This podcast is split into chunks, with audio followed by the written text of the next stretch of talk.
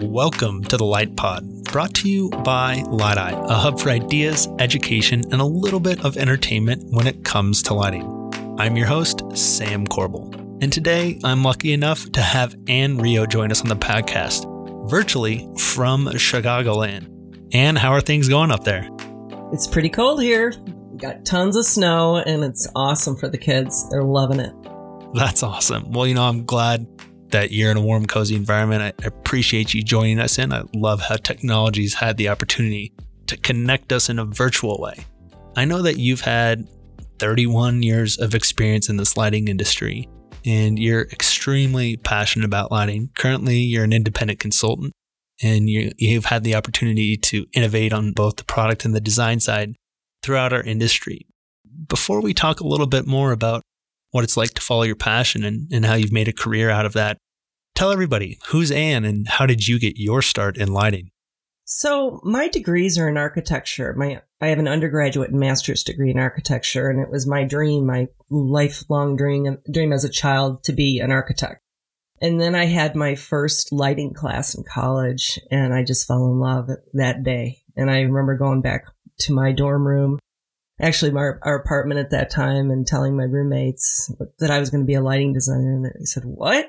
Are you kidding me? After one class? And I said, Heck yeah, I'm totally going to be a lighting designer. And then I remember going home on break and telling my parents that I changed my mind about what I wanted to do. And they were just completely dismayed and flabbergasted and bummed out. And they were sure I was going to change my mind. And I didn't. And I continued with my degrees and I got a minor in illumination engineering. And then when I went to go work as a lighting designer in an architecture firm, my mom was still like blown away. She said, Annie, any fool can put lights in a ceiling and call it a lighting design. Are you sure you want to do this? and you knew from an early, early, early age, you're like, no, no, mom there's way more than just sticking lights in a ceiling when it comes to lighting. Totally. And it's true though. Any anybody can put lights in a ceiling. There's that's so true. But people that don't know anything about lighting know and feel what good lighting is. And it's just this intangible thing that affects almost all your senses in some ways, you know. So I am very, very much in love with lighting and architecture and, and it's just it's it's driven me throughout my entire career in every aspect. Well, I know that lighting is obviously a passion of yours. Talk to us just a little bit more about your steps in your career. I know we could get the full unabbreviated version, but you know, just quickly, how'd you run through your first set of jobs in the lighting industry? Well, as I, I started as a lighting designer in the electrical engineering department of a big architectural engineering firm and then built a lighting group there that was it was almost like my first business that I started and it was very successful. We marketed our services outside the firm to other architecture firms and it was fun. We were super busy. And then I went on a specifier trip to Indy Lighting and I was just hanging out with the folks from the factory and the founder of the business, Barry Heineman he asked me, what does Ann Rio want to do when she grows up? And I said, you know, I'd really love to develop product, but I don't really know how to do, like, do that as a career. And he said, well, the first thing you need to do is get out of your own sort of cocoon and, and understand other people's perspectives and lighting. And he's like, the perfect way to do that is to go into sales. And I didn't know it at the time, but he was kind of selling me at the time to come and work for him. As all good salesmen do, right? They're, they're const- constantly on their A game.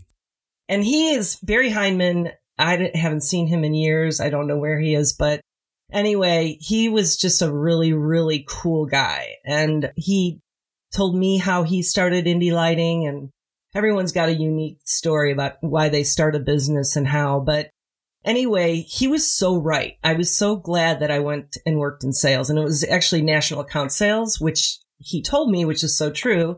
There's a lot of product modifications in national account sales because retailers want something different than what's maybe currently available. And that's actually how he started Indy lighting because he came up with the idea of a pull down adjustable light fixture and he built a company around that idea. So I in my head had a limit of two years in that role. And literally to the day, two years later, I got a call from Pete Thornton who said, Hey, I'd like you to come and see my new manufacturing plant down in Alsip, Illinois. And I was like, you know, I'm kind of busy right now. I didn't, I was like, I don't, you know, anyway. So he. And if anybody's met Pete Thornton, right, the the founder of Focal Point, you know Pete loved his machinery, loved his technology, and he's proud of what he had. He's probably wasn't going to take no for an answer, was he? No, he wasn't, because he was an awesome salesperson too. So I went down to Alsip and I'll never forget walking into this big empty warehouse and in the middle of it was this red, almost called Salvagnini. Salvagnini. I almost called it a Zamboni. and the red Zamboni of focal point. Oh my God, that thing. It, it was pretty amazing. And, you know, to, to watch Pete talk about that piece of machinery and how it can fold metal like origami. I mean, he was just so into it and just so we're just so we're clear, like that that piece of metal being folded like origami, that wasn't like yesterday in 2019. That was back in the early 90s when flat screen monitors didn't exist. Nobody had cell phones. Like I mean, this was early, early on in manufacturing. Yeah, yeah, and you know, and then Pete, and then I well, okay, so he then offered me a job at that point in time, and it was a sales job, and I said, well. I'm really not I'm not, that's not my passion. Uh, my passion is product development. And he said, well, okay, you know, we're a startup and I know you're, this is sort of new for you too. Why don't we take a chance on each other? And that's what I did. I went and worked for them as VP of product development and marketing before they were really shipping any product whatsoever. And I had a great run with them. It was very, it was, it was really fun. And we developed really unique products the company grew fast. And then it, it I don't know, I, I, it got to a point where I, I felt like I wanted to get some equity in the business and I asked for it and they politely said no. And so then I went on to, I just moved on. I said, you know, I'm going to start my own business. And I didn't really know exactly what I was going to do at that point. So I called up Bob Shook of Schuler and Shook and said, Hey, can I can I work part time for you as a lighting designer? Do you need anybody? And he said, heck yeah, we're so busy. They were so busy at that time. They had Millennium Park and so many different projects, fabulous projects. I loved working at Schuler and Shook.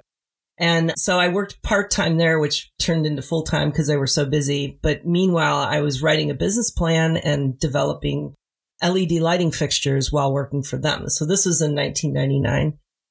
Hold, hold on, hold on a second there.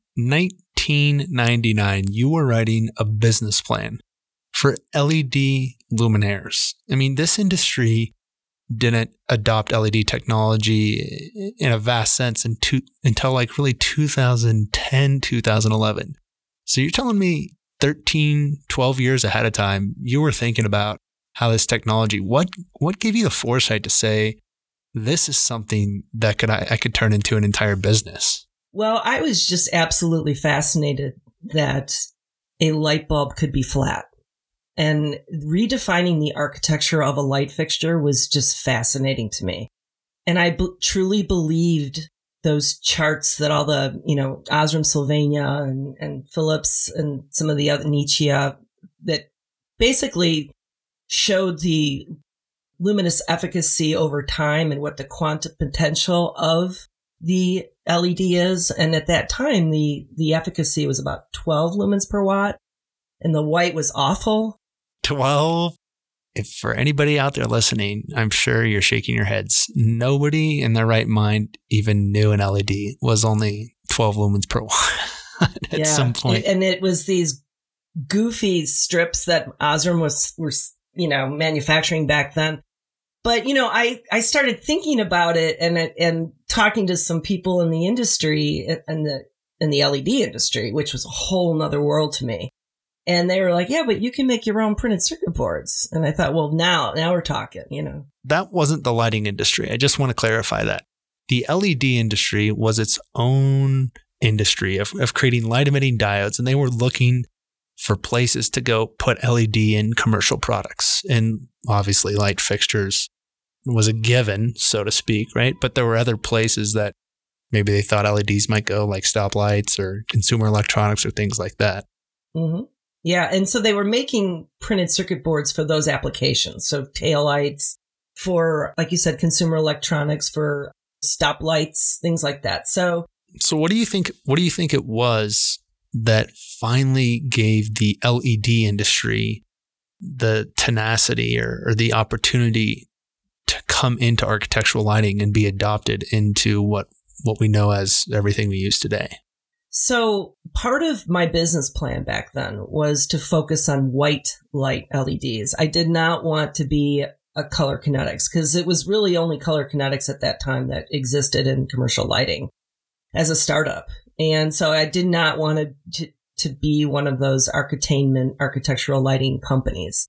So I stuck with the technology until I started to see promise in the quality of the white light. And in talking to Osram Sylvania and Nichia at the time, they were very interested in all ears on well, what are you looking for from this LED and, you know, in terms of metrics. And so I, I remember showing some of these guys like specification sheets of lamps and saying, look at this. This is the kind of stuff we're, we're interested in, and CRI and color temperature and, you know, anyway. And so our, R9 values. so anyway. Yeah. They, I mean, they had, they had, to your point, they didn't know what the lighting industry was looking for. They just knew they had something that might be able to solve a problem. Exactly. Exactly. And so anyway, Lumileds was probably the first to come up with, I would say, a quality white light, if you will.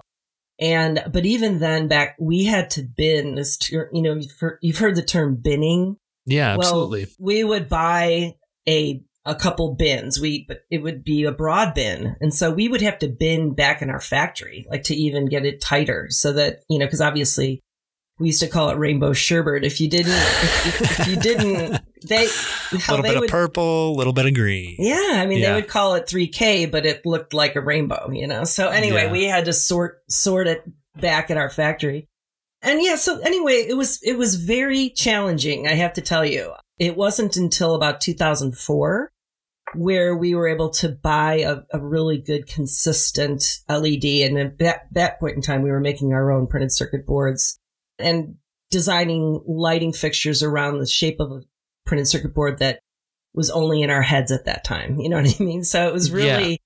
crazy times and I, but it was so fun. I loved it. We, we were, and the other piece of this that was extremely important to me was the optics. I mean, the, we had to marry the LED with fabulous optics because the potential there was just crazy. I mean, you know, you could create a super efficient light fixture by trapping all of the photons, so to speak, and focusing it and putting it where it needed to be. So anyway, in 2004, we launched this product called Line 2.0, and it was a linear product that was approximately two inch by two inch, which is why it was called 2.0.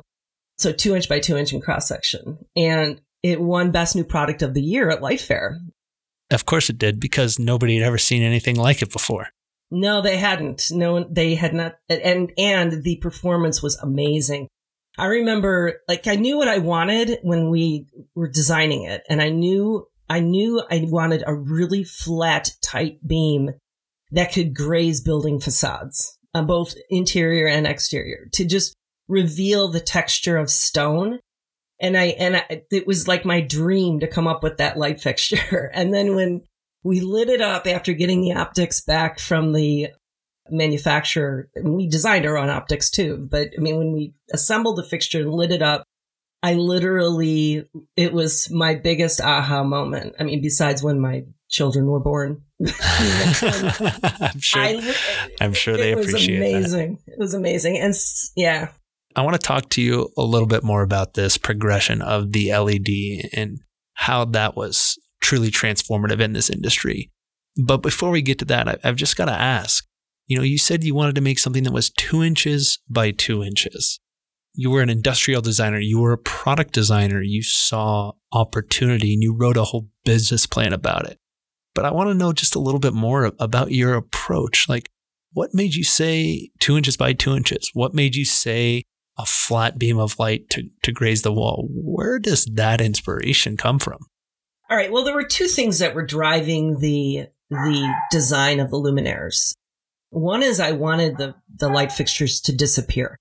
I really didn't want to see them. I wanted them to be recessed into niches or sitting on a building ledge where you you didn't see it. I wanted the light fixture to go away and just the light emanating from the luminaire to be revealed in, on the build, building's facade or, you know, the, a wall in a lobby or whatever. And I just wanted to reveal architecture, not the light fixtures. So the fixtures had to be as small as humanly possible. They had to have great optics and they had to have really, really good consistency in terms of that line of light.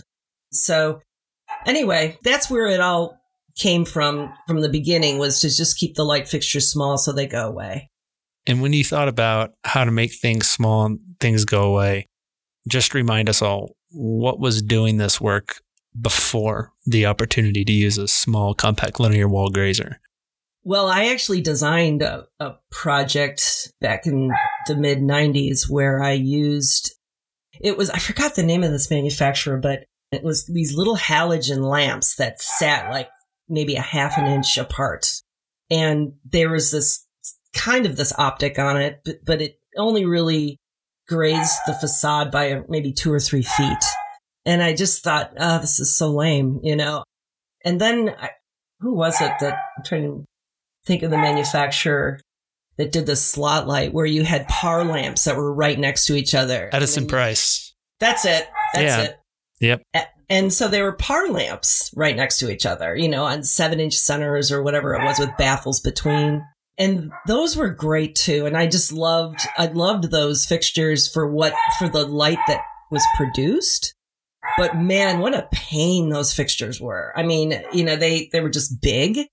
I mean, you had, talk about maintenance. Oh my God, you had all these par lamps right next to each other and it was just really difficult it was really difficult. So, I mean, what it came down to was there was there was something that was a linear solution. There was something that you could put out there that was achieving it.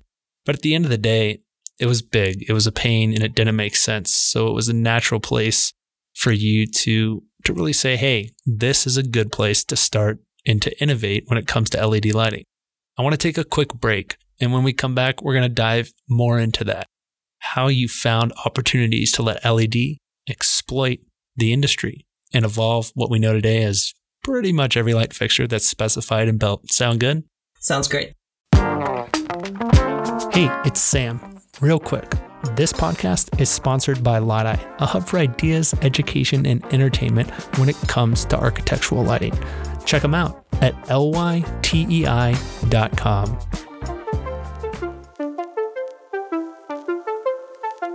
And welcome back. Over the break, Ann and I were just catching up a little bit more about how in 1999, even Bob Shook, a premier lighting designer in Chicago, really didn't even know what an LED was.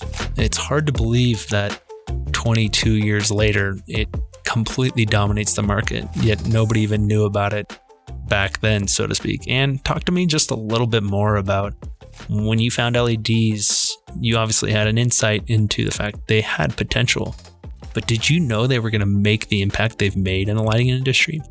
Well, I guess I believed the projection, like I said, the quantum potential of the LED, even back then, was about 200 lumens per watt. And which to me is remarkable was was remarkable then and is remarkable now because absolutely bas- basically achieving that now. And then so yeah, I did believe it. I believed I believed those projections when I really believed the impact would be amazing and just no turning back was when the quality of the white light really became consistent. And for us, that was back around 2004, 2005. As you said, adoption really didn't occur until about 2010 but we had a thriving business. I mean, the business was just booming and we were doing a ton of overseas work. And back in 2006, when everything just went to hell in a handbasket, or no, that was 2008, right? Yeah. Two, yeah, it was uh, 2006 2000, to 2000. Yeah, 2000, yeah, 2008 every, is when it really all crashed. so we were we were doing so well during all that because we had global work and i remember at that time we had already sold the business to cooper and all the brands were doing really poorly except for io because we were shipping globally it wasn't just in the united states in fact i think 45% of our business was overseas and there were huge projects, just huge, like airports and stuff like that, all designed out of the United States by lighting designers, though. And that was a, tip of the hat to the fact that what you had was something that was truly innovative, right? You had found a way to solve a problem. You had found a way to use a new technology in a niche, right? Linear grazer in lighting design. Talk about a niche in a niche. When you when you saw the success that IO had, did you have a, an idea or a vision or a scope that you thought this would explode over the next four years? Why do you think it took another almost six years for the industry to adopt this technology? Well, I think, well, what I witnessed was that manufacturers were taking the wrong approach in utilizing LEDs. They were trying to basically jam LEDs into existing light fixtures to just get out there with an LED product. And it was to me just ridiculous because part of the the magic of using an LED light source is that you can you can reduce the material content of the luminaire. I mean, you can you can take down take out so much sheet metal or whatever that and and reduce the overall size of it so you save money there. Obviously the LED is a lot more expensive than other light sources, but it just didn't make any sense to me that that you just wouldn't redesign the light fixture with this new flat light bulb. So anyway, I don't think it made much sense to most lighting designers either. So adoption was slow and it wasn't until manufacturers really just said, "Okay, let's let's start from scratch here." And then we started to see like like another a great example of how one aspect of the industry was changed was street lighting. You know, they, when you look at street lights and parking lot lights now, they, the form factor is so, so much more minimal.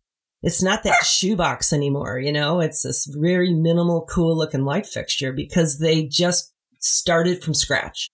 And now, you know, it's hard to find a shoebox anymore because all of it's been changed you know so you know you brought you brought up something super interesting and I, i've got to go back to it so we can get clarity on it you mentioned that manufacturers didn't really understand the value of it and lighting designers didn't understand what a flat light bulb was. What was the uh, horse that pulled the cart here? In in this instance, and maybe overall in the industry, does manufacturing have to push technology forward to get the design community to adopt it, or did did the design community start to learn and pull the technology along? The design community, absolutely, without question. So, you know, what we did when my, so I started the business with my sister, Eileen, and she was VP of sales. And so she and I, along with our other sales managers, would literally run around this country teaching lighting designers and architects what an LED is and the value proposition. It was, I mean, it, I can't even count the number of CEU courses I've done in my life around LEDs. It's, it's maybe thousands. And it, so you multiply that by four people doing that, right? So these lighting designers and architects are, were just fascinated by the technology and loved the fact that we were designing to the light source and capitalizing on the miniature nature of the light source and designing really good optics. You know, so they got it and they loved it. And so that was really at the that's how we became so successful. The lighting designers believed in it. And you know, I know that obviously you were you're heavily involved with IO, and that was your baby. It it created a tremendous amount of ex- of success, but it's almost a metaphor for LED in the lighting industry. It's everything that the industry is today. It's you know nobody no longer says you know let's put some LED lights in a building. They just say, let's put lights in a building, and everybody assumes that they're going to be LED. Because to your point, in, in the credit of your statement, designers realized that finally products were being designed around the source, and the source is the baseline of really design at the end of the day. because you got to put light in a space. As you look back on all of this and you look at the evolution of, you know, your eight years with IO and selling it off to Cooper, and then how this industry got wildly crazy, successful, busy, rich, fast, famous, and everything else with LEDs accelerating this entire industry forward. Is there anything in there that happened that you didn't necessarily expect to happen? Well, I think, oh gosh, you know, I think the hardest part for me that was unexpected was just dealing with like raising capital to run a business and then being beholden to investors and things like that. You know, like that piece of the business side of it, which by the way, I loved and be, and just really, really learned so much and almost loved it as much as I loved designing LED luminaires. Dealing with the, the sort of the business side of it, the investor piece of that's really not fun and it's hard, you know? And so I was, didn't really even want to sell IO lighting. It was really the investors that wanted to sell it. It was time to know, get the payday, you know? Yeah. So I would still have IO lighting today if I, if it was up to me. But, you know, when you're just this young lady with a dream and not enough capital to start a manufacturing company, you need to borrow money.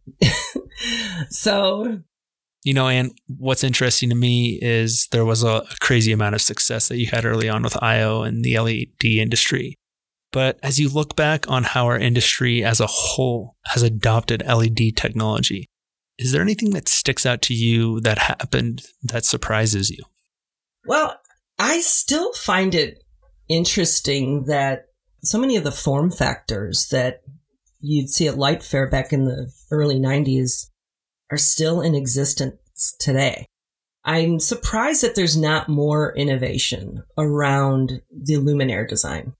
I think there's some really great manufacturers out there doing some really cool things, but I would have thought that it would have been taken farther. I really would have. I feel like I open up any lighting cal- catalog, whether it be, you know, online or in front of me.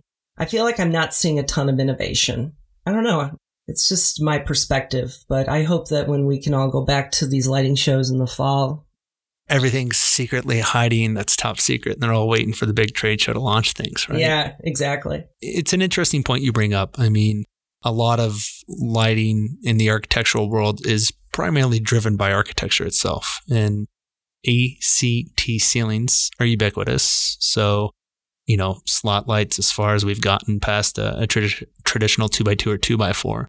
But there's no reason that, uh, I mean, light makes such an impact on the environment in a space that we couldn't push innovation a little bit further. I tend to agree with you. You know, why are we still using these traditional form factors? That's a question I think we both have. And hopefully, whoever's listening to this out there can call us and give us an answer. As we close out here today, I have to ask you just one final question. And you may have just given me a little bit of the answer already, but as you look to the next five years of this industry, what's your hope as a product designer, as an industrial designer, as somebody who's passionate about that flat light bulb? What do you want to see happen? Well, luminaires are becoming more than just light fixtures these days, right? Obviously, there's a lot of sensors, different types of sensors being mounted to the luminaires. These network lighting systems are going to take over, really. And, yeah, and, and lights being used as a communication device, and it's also now being used as a way to control pathogens. And you see a, a huge movement in the UVC area as well. Yeah, yeah. So it's it's really the, the light fixture has has taken on so many more jobs, if you will, rather besides just lighting up a space. So mm-hmm. I think that's really awesome, and that that's fun to see. But and I, think you'll just see more of it. But there's challenges there too because then you have the big conglomerates all have their own control systems and commissioning these buildings has become so challenging for lighting designers because you don't have all the light fixtures speaking the same language, so to speak, right? So that's, I think, you know, we all know lighting designers have a big challenge with that right now. And so I think a lot of work has to be done there. But I guess I still hope to see the form factors changing in a good way. It would be nice to see the light fixture adapt to, you know, renewables. That's my newest passion these days is absolutely is getting the building off the grid. I mean, not just because it's a good idea for from an energy saving standpoint, but so many people don't have a source of energy in the world and off grid allows them to then utilize technology in a way that they've never experienced life before. Right. And not to mention, you know, with cyber warfare, that's a whole very real deal out there. Ooh, cyber warfare. And we're gonna bring we're gonna bring you back for part two of a podcast and we're gonna talk about cyber warfare. I haven't had that one yet. well, you know, if you can get your building off the grid, there's just so many good things about that. so, fair enough. And I really appreciate this conversation. Your reputation precedes you of 31 years of being passionate about lighting. I hope we can catch up some more soon. Talk about cyber warfare. Talk about, you know, the evolution of this industry and how things really can make a difference if anybody wants to get in touch with you, if they've got questions or they just want to reach out, what's the best way that people can get a hold of Ann? I think the easiest way is just LinkedIn. LinkedIn. That's A N N R E O, Ann Reo. Mm-hmm. Yeah. And thank you so much. Stay warm up there in Chicagoland. Take care of your dogs. Tell them I say hi. You know they, I know they were chasing squirrels around while we were recording this podcast. If you've made it this far with us and you enjoyed the, the, the dogs barking at the squirrels, thanks for hanging in there. And Thanks again. We'll talk to you soon. Thank you, Sam, and good luck with your business. I love your business idea. Thank you very much. I appreciate it. See ya. Hey, it's Sam. Real quick, if you enjoyed this podcast, do me a favor. Head back to the platform that you listen to and click like or subscribe. That's the best way to never miss an episode of The Light Pod, where we interview people who are all things lighting, building, technology, curious about the future, and honestly, just have fun stories to tell. Until then, see ya.